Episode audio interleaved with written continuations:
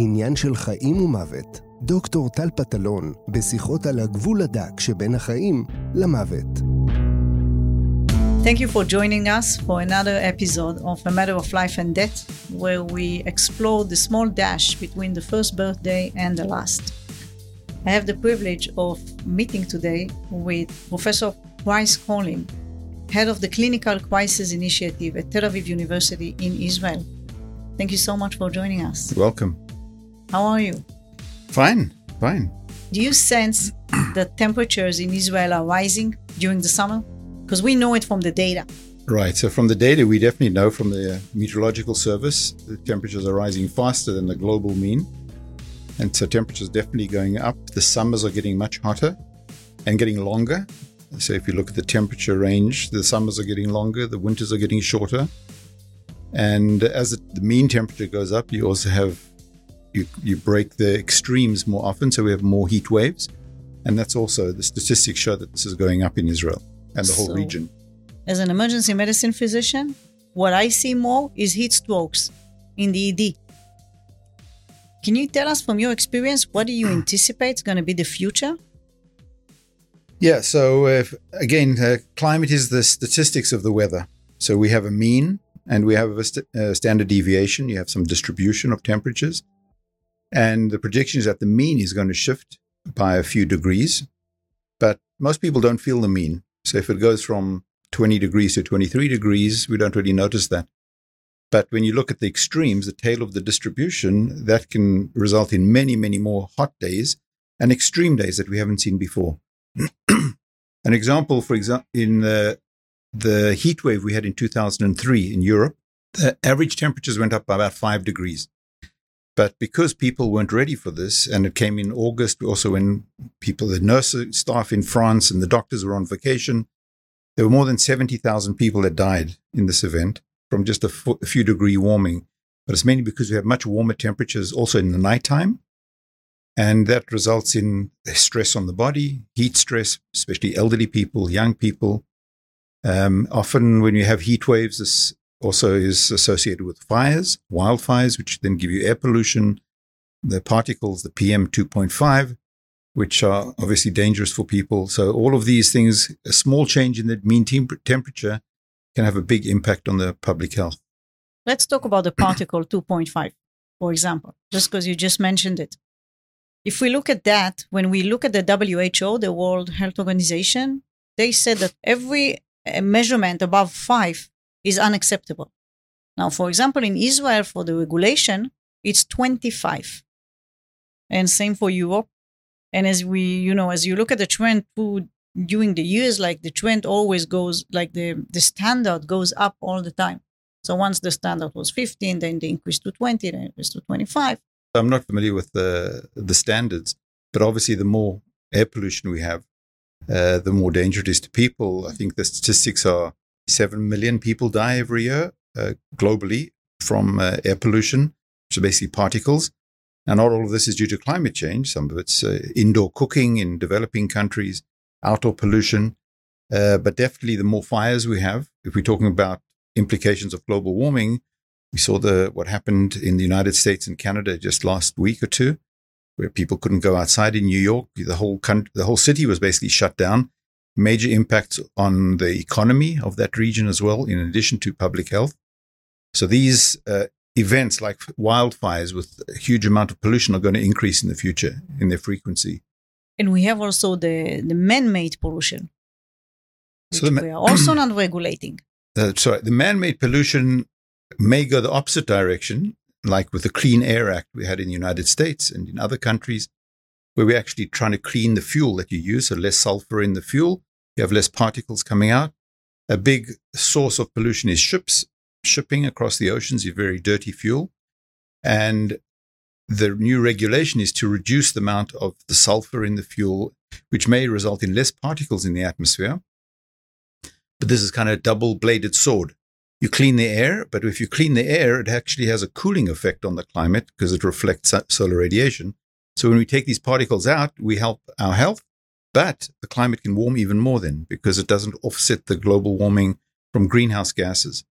So it's a bit of a catch 22. Do you want to clean the air and, and save people's health, or do you want to leave them there to offset global warming so it doesn't get too hot?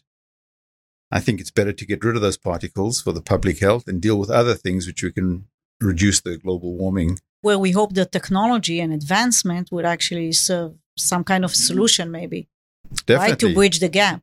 Definitely. I mean, that's the whole the whole philosophy of, of solutions for climate change, mainly energy. So we want to move to clean energies, uh, solar, wind, hydro, hydroelectric power, maybe even nuclear power. We're starting to put it back on the table. There's all new developments and research related to nuclear energy, which are much safer and can be much smaller. So just for a, a city or a town. Um, hydrogen. Hydrogen can be produced from renewable energies.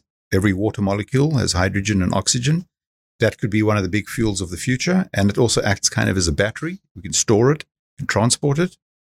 So there's lots of innovation going on for alternative fuels in the future. And we have to go that way if we want to solve the, the climate crisis. And do you feel that around the world, people are joining and joining forces to solve the problem? Or is it just Well- like conventions, talking about it, and nothing is No, I- actually being done? So I've been in the field for more than 30 years and it's been very frustrating because no one's really listened up and no one's doing anything. And all of a sudden, in the last five years, that's all you hear about climate change. So at least people are talking about it. But we also see the private sectors coming on board now. I don't, I don't rely too much on the governments, although lots have been done in Europe. The Green Deal, uh, Biden has invested a lot of money in um, in climate technologies and moving to a cleaner economy. But the Chinese and the Indians are still not on board, although the Chinese are the, producing the most electric vehicles in the world today. So there are changes happening on the national stage, but I think my optimism really um, is with the private sector. I see that there's a lot of money going into investing in innovation, in startups, both in Israel, in other countries, in all the different areas, whether it's transportation, uh, changing our source of electricity, agriculture, which is also a major factor for greenhouse gases. So things are happening. I don't think they're happening fast enough, but definitely they are happening. And I think in 10 years' time, there'll be, it'll be a very different picture here globally. I think we will see things moving forward. I think everyone, including the Arab countries, see that the trains left the, the station. We're not going back to fossil fuels. We're in a period now of transition, which may take 10, 20 years to leave the fossil fuel area, going to renewable energies. Uh, but I think we're in the right direction. And it's not too late. No, it's not too late, although that we may have crossed some tipping points already. Um, the main one, I think, is sea level rise. Uh, the sea level's already gone up by 30 or so centimeters, and it may go up by one meter by the end of the century. Once the sea level goes up, it's very difficult to go back in time. Uh, to reduce the sea level, you have to first evaporate that water, produce snow and ice sheets over Greenland or Antarctica. And that normally takes tens of thousands of years. And you first have to cool the climate, which we're not going to be doing in the, in the next decades. So the temperature, I think, is reversible. We can, if we reduce greenhouse gases, the temperature will go down and we may return back to the same temperatures and rainfall patterns. But sea level, we may have to live with whatever sea level we have. And one meter sea level uh, in Egypt, for example, the Nile Delta, there are more than 6 million people living in that one meter today. And in another 30 years, there'll be 20, uh, 12 million people there. And so those people are going to have to be evacuated and moved somewhere else. This results in climate refugees and other health problems. Um, so sea level may be one thing that isn't reversible, but I think temperature, if we reduce the greenhouse gases, we'll be able to go back in time. You show the idea that when ice melts, new viruses that were hidden there, you know, just waiting, can emerge. And then we have some new infectious diseases happening just because of the temperature that change. Could be, yeah, sure. That could be. I mean, we have ice sheets in Antarctica and uh, Greenland, which are three, four kilometers thick of ice. And that ice, some of it formed 800,000 years ago. Um, and that's how we know what the climate was like 800,000 years ago, because we can look in the bubbles of the, the air bubbles in the ice, which have the pollution that was in the atmosphere back then when it formed. But at the same time, there may have been viruses which have fallen on the ice and, and got uh, embedded in the ice, which are now coming out. Um, so definitely, but in addition, destruction, say, of the rainforests and re- changing the type of vegetation we have, going from rainforest to agriculture or to pastures, is also putting threat on various exotic species, which either it gets too hot or they don't have a habitat. So they leave the rainforest to look for a new place to live, and then they encounter domestic animals like cows or pigs or birds, and then we eat them. Like, and that's how it's also expected we have more viruses and epidemics in the future because of not just what's happening in the ice sheets, but also what's happening in the tropical rainforests. And we'll have the refugees. The refugees, sure. And the refugees will be also migrating yeah. from place to place. Um, I'm not sure if that's more with the viruses, but also just health issues. Uh, health issues, absolutely. Health issues, food security, not yeah. uh, nutrition, um, problems with water, pollution with water. If we spoke about the dry side of the spectrum, the, the heat waves and droughts, but when you have flooding, you have the opposite. So when flooding, when there's too much water sitting in one location that gets polluted, can mix with the sewerage as well. Uh, if you have power outages, you can't cool food, so you have problems with contamination of food. So there are many health issues both when you have too much water or too little water. Which basically means that we all know that everything that is unbalanced is bad, right? We have to restore the balance again. Well, and we people, are not balanced people, today. Yeah, but people and populations uh, adapt to where they live.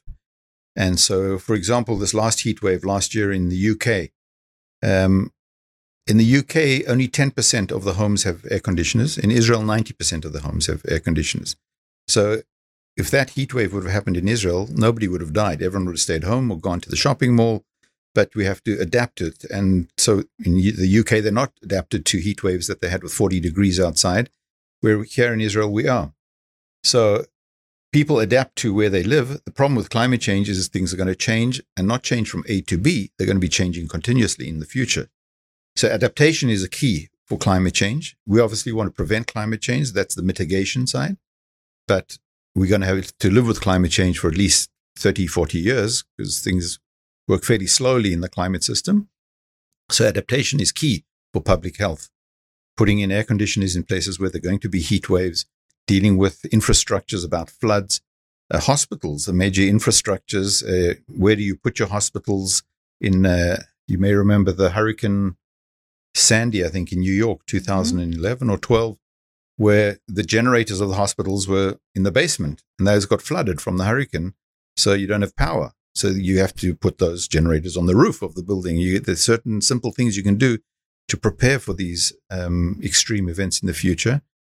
Um, yeah, so adaptation is key, I think, for people to adapt and for public I- health issues um, in different countries. And do you think there's enough education?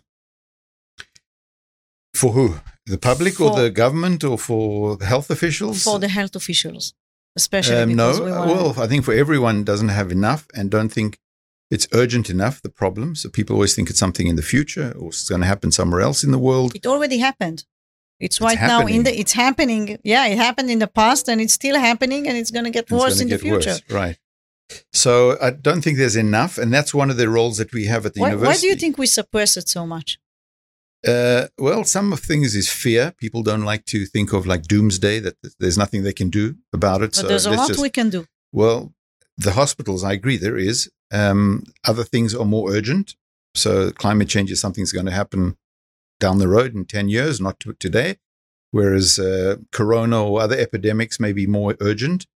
So um, I think the urgency of it is one of the problems with the health system. They don't think it's that urgent and that there are other things that they have to deal with immediately now.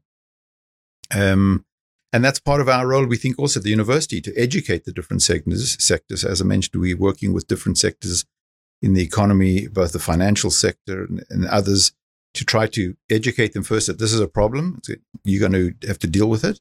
And then to work together how to adapt and how to maybe help with the solutions. Let's talk a little bit about climate change and health, uh, mental health problems, because that's like a really interesting aspect mm-hmm. that we're not talking about at all. You don't hear about it. It's like, you know, somewhere in the background. Right. What can you tell us about it? So, from what I've read, um, specifically floods, when you have large scale flooding, um, but I suppose it should be the same also with fires on, on, the other side and droughts. But with floods, there's definitely evidence that there is a lot of mental health issues after it's over. I mean, once when you have a, an extreme weather event, you have people coming to help, the United Nations, NGOs, but then they leave and you're left with no home, your destruction, uh, no income, your crops are destroyed. Last year, Pakistan, a third of the country was underwater. And so people go into uh, depression, have anxiety, um, post traumatic stress disorder. They're all different things, and sometimes even suicide. So, especially when they lose everything, and there's, and especially in developing countries where there's no real help for them, but even in countries like uh, the US with the Katrina, the Hurricane Katrina, where New Orleans was underwater, and people didn't have insurance, so they had to leave and basically had to start again from zero. Couldn't come back to their homes. They didn't have the money to repair. So definitely, uh, this has a big impact on the mental health of the public, and I think you, as you're right, very much ignored this effect. Are you optimistic about climate change? About life about, in general? Yeah, well, you have to be optimistic, or you can go home. Yeah, I'm optimistic. I think, uh, especially about the the private sector coming. There's a huge amount of innovation, money being put into this. Uh, just last week, I saw that I think uh, Jeff Bezos from Apple, he's, uh, I think, $10 billion he's going to invest in climate technologies by 2030. Uh, Microsoft is investing. So there's a huge amount of investment, a lot of innovation. And that's when you find solutions. And people invest money and people start to think out of the box. And there are lots of interesting things happening, whether it's new types of energy, storage of solar energy, um, food See, that's sector. how we are. We create problems and then we invest money in solving them. And then at the end of the day, people Well- who make money make more money. Well, I mean, this problem is developed because we had the industrial revolution uh, two, 200 Oh. years ago. And uh, the industrial revolution gave us a lot of good things. I mean, even medicine, vaccines, and we live longer. That's the, big, the basic problem. We have too many people on the planet. We went in 200 years from half a billion to 8 billion. And all those people need, want energy, they want food, they want transportation, and that produces greenhouse gases. They want love. Love too. I don't know if Do that think, produces do you think greenhouse we can? gases. you think we can solve that if we invest $10 billion? maybe, maybe. But Maybe with- if we'll solve that, we'll have less, you know, yeah, we'll destroy the planet less. But with everything good which comes, there's always something bad. So I think the industrial revolution and using fossil fuels, and I don't think we need to blame the fossil fuel industry. They gave us all the good stuff that we have for our economies, our growth, economic growth. And now we realize that there's also a bad side to it. So we have to stop this and find a replacement. And we'll find a replacement. We, we have, in fact, solar energy today is cheaper per unit energy than any of the fossil fuels. But we need to now scale this up to get the whole world to use it. And that we need large areas or again, innovation. Last week, I just heard of an idea of getting solar energy from space. So another area of my research is satellites in space.